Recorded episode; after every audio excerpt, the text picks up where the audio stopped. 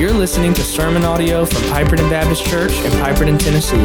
For more information on how you can get connected with PBC, please visit www.pipertonbaptist.com. Hey, I want y'all to look at your neighbor, look at your neighbor, and say, hey, you know what? You ain't no better than me. You may think you're better than me, but you ain't no better than me. oh my God. Peggy's sitting next to Laverne Wolf, who is a saint of the Lord. And she's like, I just can't say it. I just can't say it. hey, listen, we take comfort this morning in this. Ground is level at the foot of the cross. You come into church, you know, and people put on their airs, but there are no airs at Piperton, all right? It's all level ground. We all need Jesus. And so we're going to study about him today. So I want you to turn with me to Mark chapter 5, verse 21.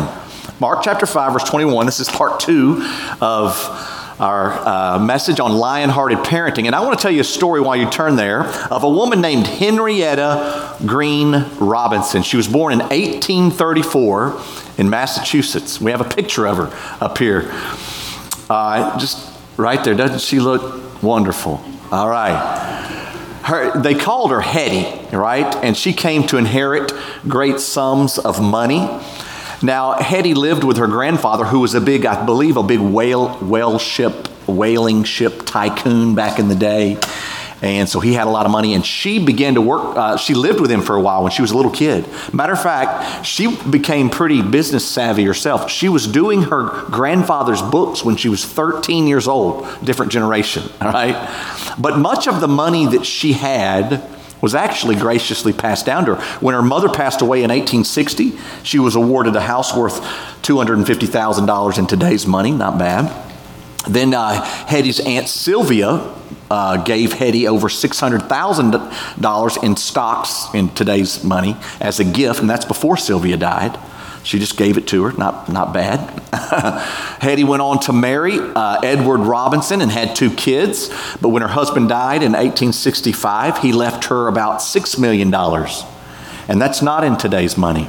That's in 1865 money, worth about $106 million today. Buy you two sheets of plywood at Home Depot.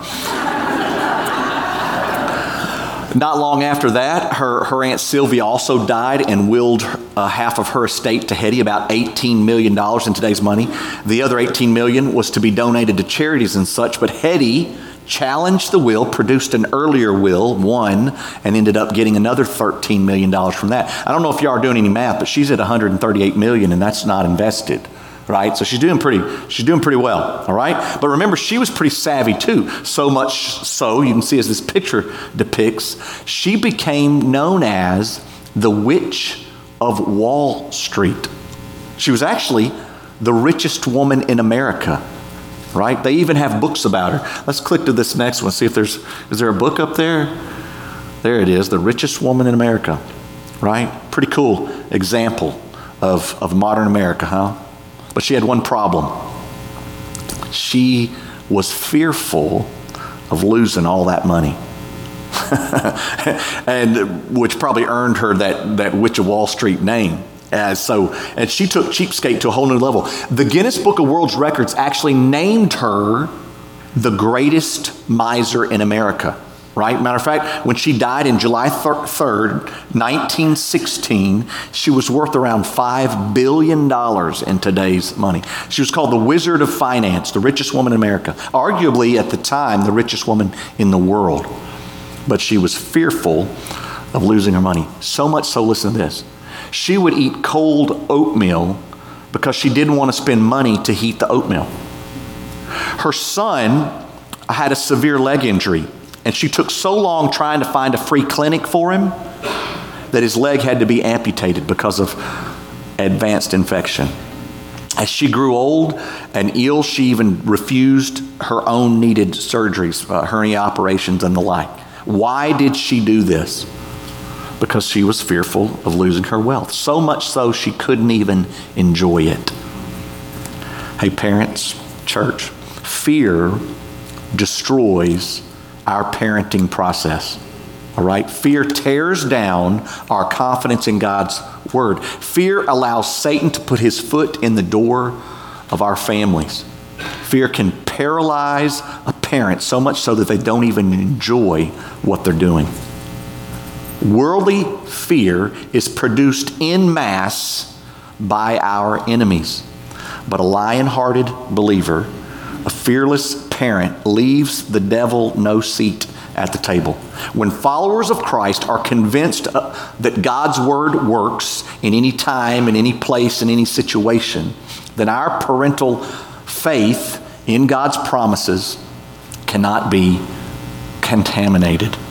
One author said it this way Fear comes from a sense of powerlessness over the future. Fear is contaminated faith. Hebrews 11 1 says, Faith is the assurance of things hoped for, the evidence of things not seen.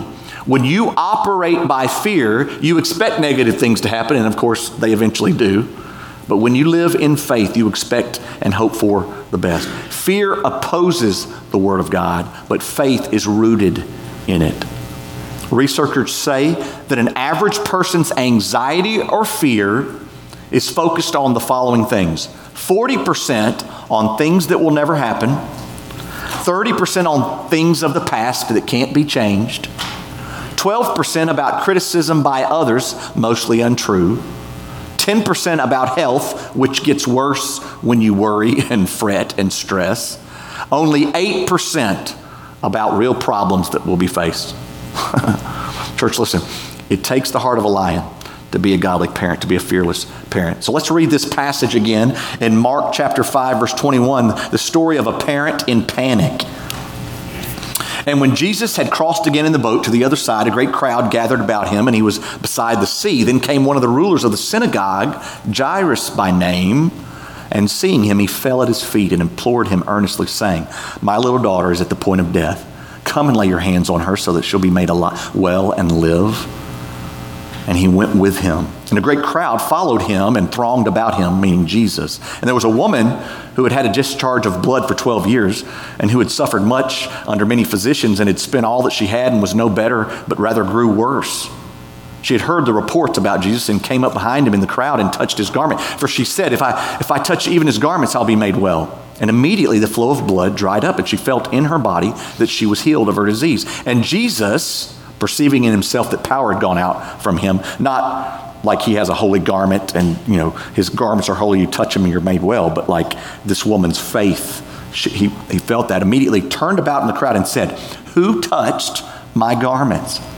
And his disciples said to him you see the crowd pressing around you and yet you say who touched me like everybody's touching you and he looked around to see who had done it. But the woman, knowing what had happened to her, came in fear and trembling and fell down before him and told him the whole truth. And he said to her, Daughter, your faith has made you well. Go in peace and be healed of your disease. While he was still speaking, there came from the ruler's house some who said, Your daughter's dead. Why trou- trouble the teacher any further?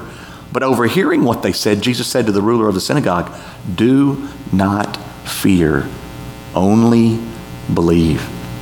And he allowed no one to follow him except Peter, James, and John, the brother of James. They came to the house of the ruler of the synagogue, and Jesus saw a commotion, people weeping and wailing loudly. And when he had entered, he said to them, Why are you making a commotion and weeping? This child's not dead, but sleeping. And they laughed at him. But he put them out all outside and took the child's father and mother and those who were with him and went in where the child was. Taking her by the hand, he said to her, Talitha Kumi, which means little girl, I say to you, arise. And immediately the girl got up and began walking, for she was 12 years of age. And they were immediately overcome with amazement. And he strictly charged them that no one should know this. And he told them to give her something to eat. I want to ask Jim Blanchard to come and ask God's blessings on the message today. And I just want to say thank you to all those who helped yesterday. We kind of helped with an outdoor kind of one day VBS event at a church in Frayser that we're helping plant called Risen Savior Ministries with Pastor Doug Williams. And I know many of the Choates were there and uh, Tony Castro and uh, the Kiros, uh, Kiroses, my neighbors came, Susan and Hector. And so just so many people, my own family. And it was a blessing for us all to serve together. And uh, so thank you, Jim, for being part of that too. Let's pray. Heavenly Father, Lord God, we come to you this morning with, Father, truly thankful hearts that you provide a place for us to gather, to worship, to call upon you. Father, I pray and ask right now your anointing upon Brother Went. I pray, dear God, Holy Spirit, that you will use him to preach your word in such a way that it will pierce our hearts. It'll bring us to a place of conviction. Father, we desperately need revival. I pray, dear God, that you will fall upon us today. Touch our hearts, speak to us, bring us into a closer, more intimate relationship with you. Forgive us where we fail you. In Christ's name, amen. Amen. Amen. Thank you, Jim. All right. Parenting is it's a spooky thing, right? We said last week, you, know, if you spend too much time thinking about it, you'll scare yourself to death. So, by way of review from last week, because this is part two, uh, we have a lot to learn from the biblical example of Jairus. First, we have to brave the distractions with steely resolve. And there were three distractions we talked about last week. First was the impossibility of the situation, right? I mean, there's no way that God could possibly heal uh, my child and he braved past those thoughts and went on to pursue Christ. And uh, we talked last week, you know, we don't always, we talk about believing. We draw coloring, we have coloring books of, of Jonah and the well and miracles and VBS. We talk about it with, in crafts, but we don't always believe it. Jairus believed to the point of believing even after his, his daughter's death because Jesus does the impossible every day. The second distraction Jairus cast off was pride and position. You know how when it talks about Rahab the prostitute in Scripture, it always calls her, most of the time, Rahab the prostitute, Rahab the prostitute, Rahab the prostitute. Well, here it just over and over says the synagogue ruler, the synagogue ruler. He's got a name, Jairus, but it wants us to know he's the synagogue ruler, the synagogue ruler because he could have easily been prideful of his position and, and uh, of that day, but he wasn't. He cast that pride and position off. By the way, one of the greatest deterrents of your own salvation is pride, not admitting that you're a sinner. That's what baptism is such a great confession of and a picture of. A third distraction he cast off was legalistic tradition. Remember, the woman was unclean and Jairus was part of the temple. So, I mean, for him to be near her or even touch her could render him unclean but he cast all those restraints off. Lion hearted parents brave the distractions of this world with steely resolve, undeterred by earthly barriers. But secondly, and this is our new stuff for today, we have to bow to the lion to have the heart of one. The kingdom of God is, is really upside down right? Small things are made great, great things are made small. Luke chapter 13, verse 18 says, He said, therefore, what is the kingdom of God like? And to what shall I compare it? It's like a grain of mustard seed that a man took and sowed in his garden, and it grew and became a tree, and the birds of the air made nest in its branches. Small thing, made great. Matthew 18, verse 1 says, The disciples came to Jesus saying, Who is the greatest in the kingdom of heaven?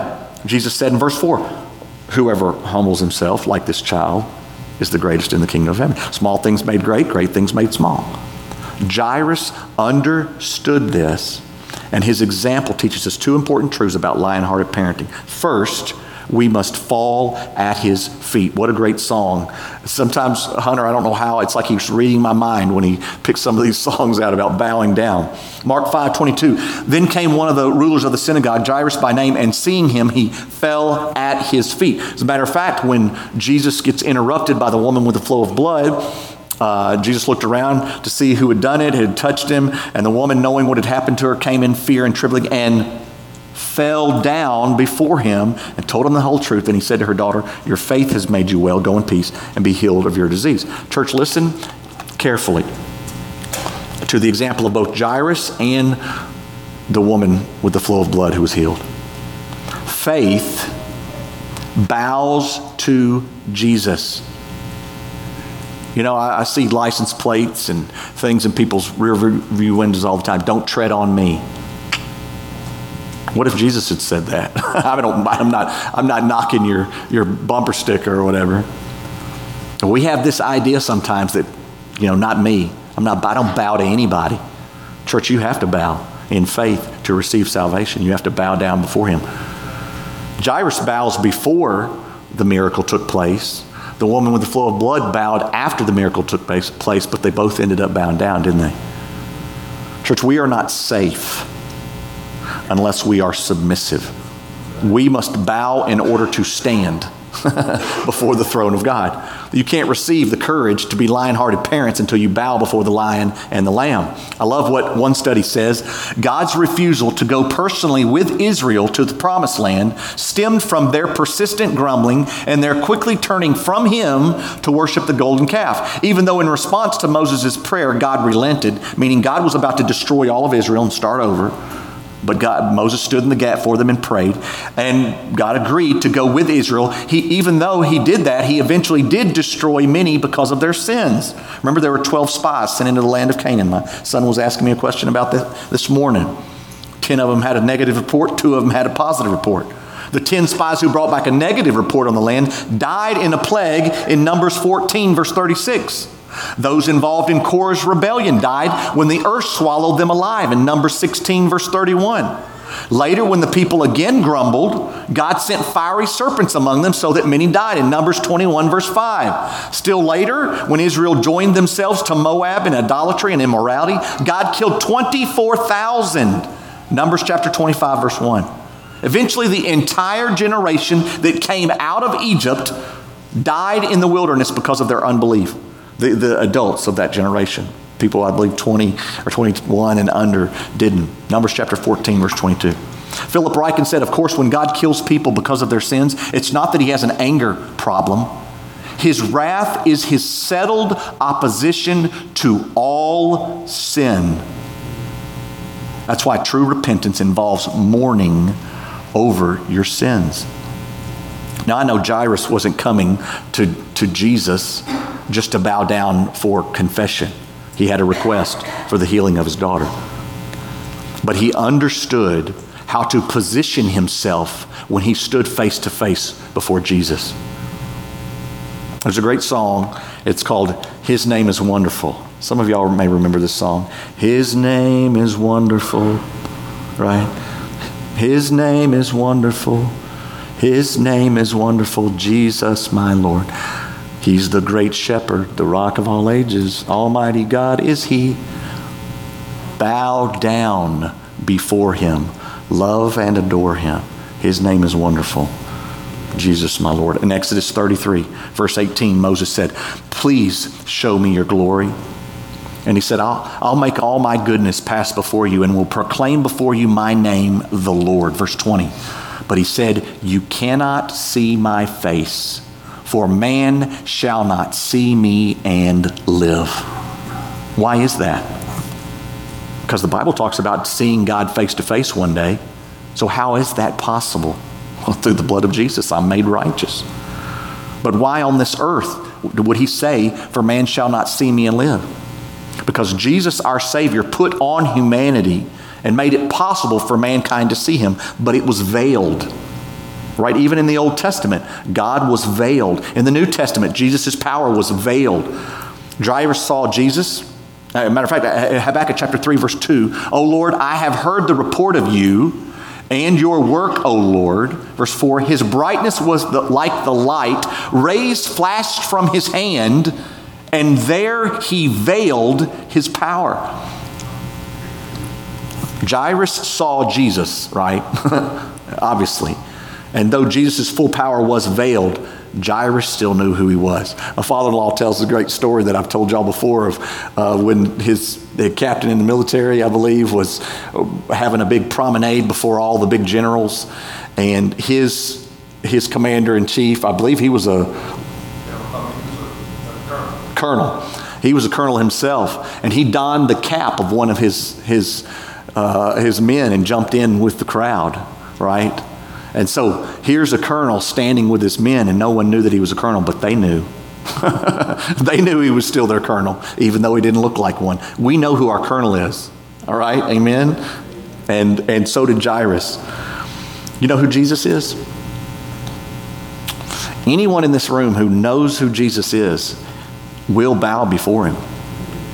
And because the name of Jesus is great. We bow, we fall, we humble ourselves as his servants. And if we don't now, we one day will. Y'all know the Philippians 2 9. Therefore, God has highly exalted him and bestowed on him the name that is above every name, so that at the name of Jesus every knee should bow in heaven and on earth and under the earth. You want the heart of a lion? Get low. Get some calluses on those knees. Decrease yourself. Luke 14 11 says, For everyone who exalts himself will be made humble, and he who humbles himself will be exalted. That's a promise of God.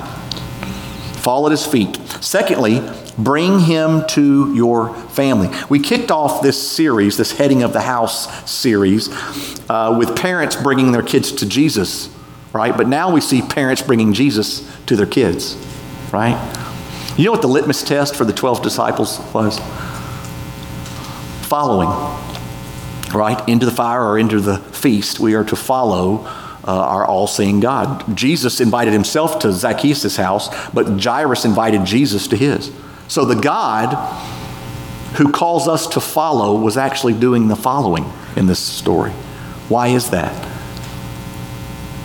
I believe it's because Jairus acknowledged Jesus as his only hope. Church, are y'all paying attention? This is how you invite God into your home. Is Jesus the only hope of your home? Or do you have other options? You got some other options? Maybe your brilliant parenting skills. Maybe your bank account or that Christian school you sent your kids to. Is that going to fix it? Is that going to make them trust Christ? I mean, it can help. Jesus needs to be the center and the only hope of your home. Do you invite Jesus to heal your home? Have you asked for his help? I mean, literally asked. I don't mean some ambiguous thought process. I mean, God, help me be a good parent. Come into this home and help me. I can't do this. Single parents, divorced, remarried parents, right? Even the perfect little families. You're not kidding. You're not fooling me. right? I was just talking, Hunter, can I, where you at, Hunter? Can I share? I know y'all think his daughter's perfect. Uh, but man, he, he had a little holy terror this morning when he said, I don't think she's ever been this bad. Getting there in the car, you know, she, he said she was so stiff I couldn't even get my hands in there to buckle her belt. I mean, she just, ah, right? I wonder, how did she learn that? You know, it's because has this, that sin. Church, there's no better place, listen, there's no safer place no happier place than walking side by side with Jesus. Matter of fact, when we prayed for the message, the last prayer that Hunter prayed this morning when we were praying in my office was, Lord, help, help me be a good parent. Hey, this story illustrates that Jesus wants to be in the center of our need. That's where, that's what's, that's the invite. The invite is like, all right, it's all prepared and tidy. Or I got friends coming over this afternoon for lunch, you know. time to vacuum the house and clean it up, make it look like it's like this all the time. Right? No. Jesus comes to the need. That's the invitation. The problem is we don't always think we have the need. Mark 5:23 says Jairus implored Jesus earnestly and he went with him. That means Jesus went with Jairus, not the other way around. Now, Jairus didn't, still didn't know the method or the outcome, but he knew the master, and that was enough. Church, bowing to the Lion of Judah to become a lion hearted believer and parent means we follow his will and he follows our need. You worry about pursuing his will, and he'll worry about following your need. Just make sure you tell him you, that you need him. We have to brave the distractions with steely resolve. We have to bow to the Lion of Judah to have the heart of one. And third, we have to believe God's will is perfect. Mark 5:35 When he was still speaking there came from the ruler's house some who said your daughter is dead. Why trouble the teacher any further? But overhearing what they said Jesus said to the ruler of the synagogue these wonderful words. Do not fear, only believe. C.S. Lewis says, I believe in uh, Christianity as I believe that the sun has risen, not only because I see it, but because by it I see everything else. Is your faith in Christ the camera filter of your family photo, right? Do you see your problems, your progress, the protection and provision of your family through the lens of faith? What we believe about Jesus determines what we believe about everything else. it sets the way we view God's paintings, whether they're uh, junk or you know, tragedy or whether they're a masterpiece. The clearer our faith in God and His promises and His Word, the clearer we see God's will for our families. But there's two things to remember in this Christian worldview. First, belief doesn't negate lamentation. Right? There's a whole book in the Bible called Lamentation. Romans 12, 15 says, Rejoice with those who rejoice, weep with those who weep. NIV says, Mourn with those who mourn. 1 Thessalonians 4:13 says, "But we do not want you to be uninformed, brothers, about those who are asleep, that you may not grieve as others do who have no hope." KJV says that you sorrow not. Jesus said in Matthew 5 verse 4, "Blessed are those who mourn, for they shall be comforted." We grieve, but not like others. We fight for the lives of our loved ones, but when God doesn't give the earthly answers and healing we want, we still have comfort. Church, listen, we cannot dodge suffering. We're actually called to it. Philippians 1, verse 29 says, For it has been granted to you that for the sake of Christ you should not only believe in him, but also suffer for his sake 2 Corinthians 1, verse 5. For as we share abundantly in Christ's sufferings, so through Christ we share abundantly in comfort too. Romans 8, 18. For I consider that the sufferings of this present time are not worth comparing with the glory that is to be revealed to us. And, church, please understand what I'm about to say. Our kids must suffer to some extent to become mature adults. Y'all know this any of you that are mature in your faith, or really mature period, had you went through something. You've had a car accident, you've had a bad relationship, you've had something, you've gotten an F on a test or something, something bad's happening. You don't have, there is no maturity. You show me a mature person in their faith, I know they've been through suffering. I don't have to guess. I just am curious what it is. Lament. We all lament. We lament over our sins, our losses, our failures. We lament over the brokenness of this world, but we will, and we have, and God still does, make our faith stronger and our ministry broader as we walk through those times. Which leads to the second statement about belief. Belief instigates exclamation right? Not explanation. God doesn't always explain why we're walking through what we're walking through. Sometimes it's discipline, sometimes it's a fallen world, sometimes it's to grow us and mature us. I'm talking about exclamation. How many of you would confess that you put extra exclamation points at the end of your text messages to emphasize something? You're like 30 of them. You that person? So there's some honest people in here. Hey, listen, please keep doing that. Just don't ever use all caps, all right? That's so much better than all caps. I feel when someone uses all caps that like I can smell their breath in my text message. A little too close, right? Back it, stow it, back it down, back it down. It's not that, just calm down, all right? Belief doesn't negate lamentation, it instigates exclamation. It exclaims the power and comfort and joy of Christ to all who see it and hear it. Our faith in Jesus is put on a grand put inside of a grand display case when we suffer. you don't believe me? Then you tell me why we're talking about Jairus, the synagogue ruler, 2,000 years later. Hey, guess what? His daughter eventually died. I mean, she was healed there, but she still died eventually. Jesus didn't return in her lifetime.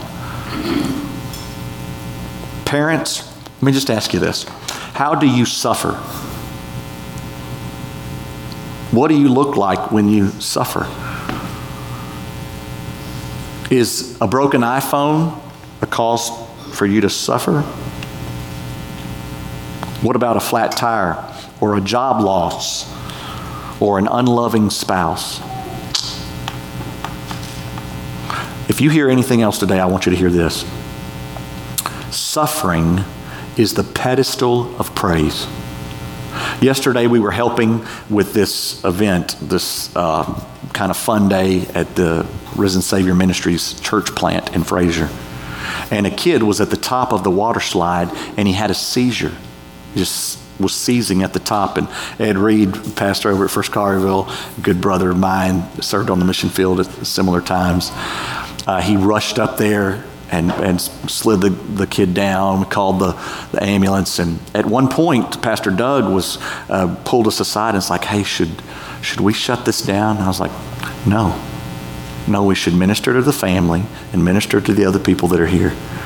And that's what we did. Matter of fact, there was another seizure later in the day. A woman uh, that had had a recurring recurring seizure, but she was okay. Took her home as well. Pedestals of praise. We don't seek it, we pray against it, right? but when it comes, we have the greatest opportunity to point people to Christ with authenticity. Hmm. Jesus did this when he waited. Remember when Lazarus died? He waited.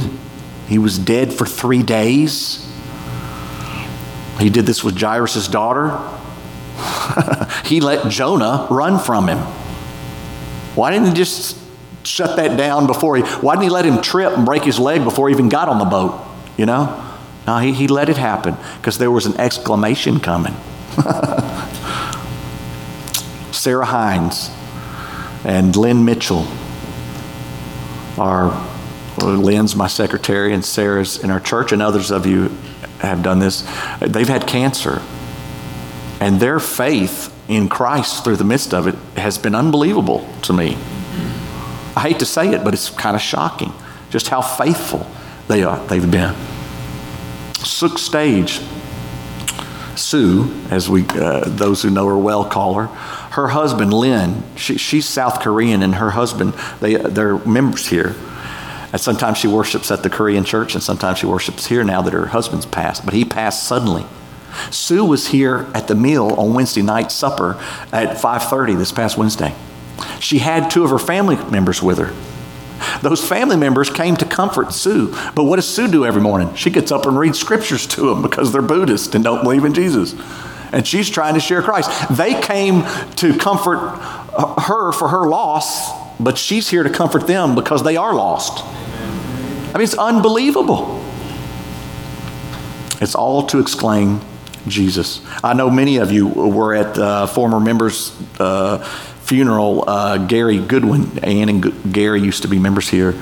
Uh, and his life and, and his death were an exclamation to Christ. The whole funeral was, was both uh, comforting, but also God glorifying. I mean, just accolade after accolade about how he walked with God and his heart was humble. Why? By the way, Jesus did this with himself. He stayed in the tomb three days. All was lost, all hope was lost. But then came the exclamation. How many songs have been written about that exclamation? Why? Suffering will sanctify and mobilize the children of God. I'm going to illustrate this with God's word. Romans 5, 3, verse 3. We rejoice in our sufferings, knowing that suffering produces endurance, and endurance produces character, and character produces hope. And hope doesn't put us to shame because God's love has been poured out into our hearts through the Holy Spirit who's been given to us. Jairus wasn't happy his daughter was dying, but belief in the Savior gave him hope in the midst of his suffering.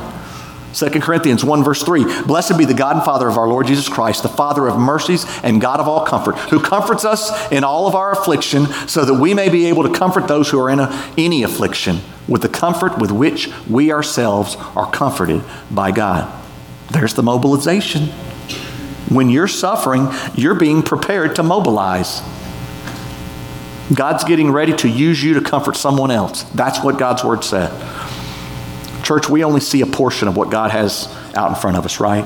I mentioned this already, 1 Corinthians 13 12. For now we see in a mirror dimly, you know, like it's got fog on it. But then we'll see face to face. Now I know in part. Then I shall be, I shall know fully, even as I have been fully known. Mark 5, verse 40, listen to this. I'm in with this. says they laughed at him. They laughed at Jesus. But what does he do? He put them, the laughers, the unbelievers, the unexpectant, out, all outside, and took their child's father and the mother. That means they were expecting a miracle. And those who were with him, and he went in where the child was. Their laughing represented their unbelief and excluded them from seeing the miracle of Jesus. Moms and dads, don't miss the miracle. John 9, verse 1 As he passed by, he saw a man blind from birth. And his disciples asked him, Rabbi, Rabbi, who sinned, this man or his parents, that he was born blind? Jesus answered, It's not that this man sinned or his parents, but that the works of God might be displayed in him. This verse gives me chills when I apply it to the lost children uh, of this generation. It might just be that the works of God are about to be displayed. Are you waiting for that? waiting for the works of God to be displayed. Brave the distractions with steely resolve. Bow to the lion of Judah in order to have the heart of one and believe God's will is perfect. Fear not. Do not fear, parents. Only believe. Would you stand?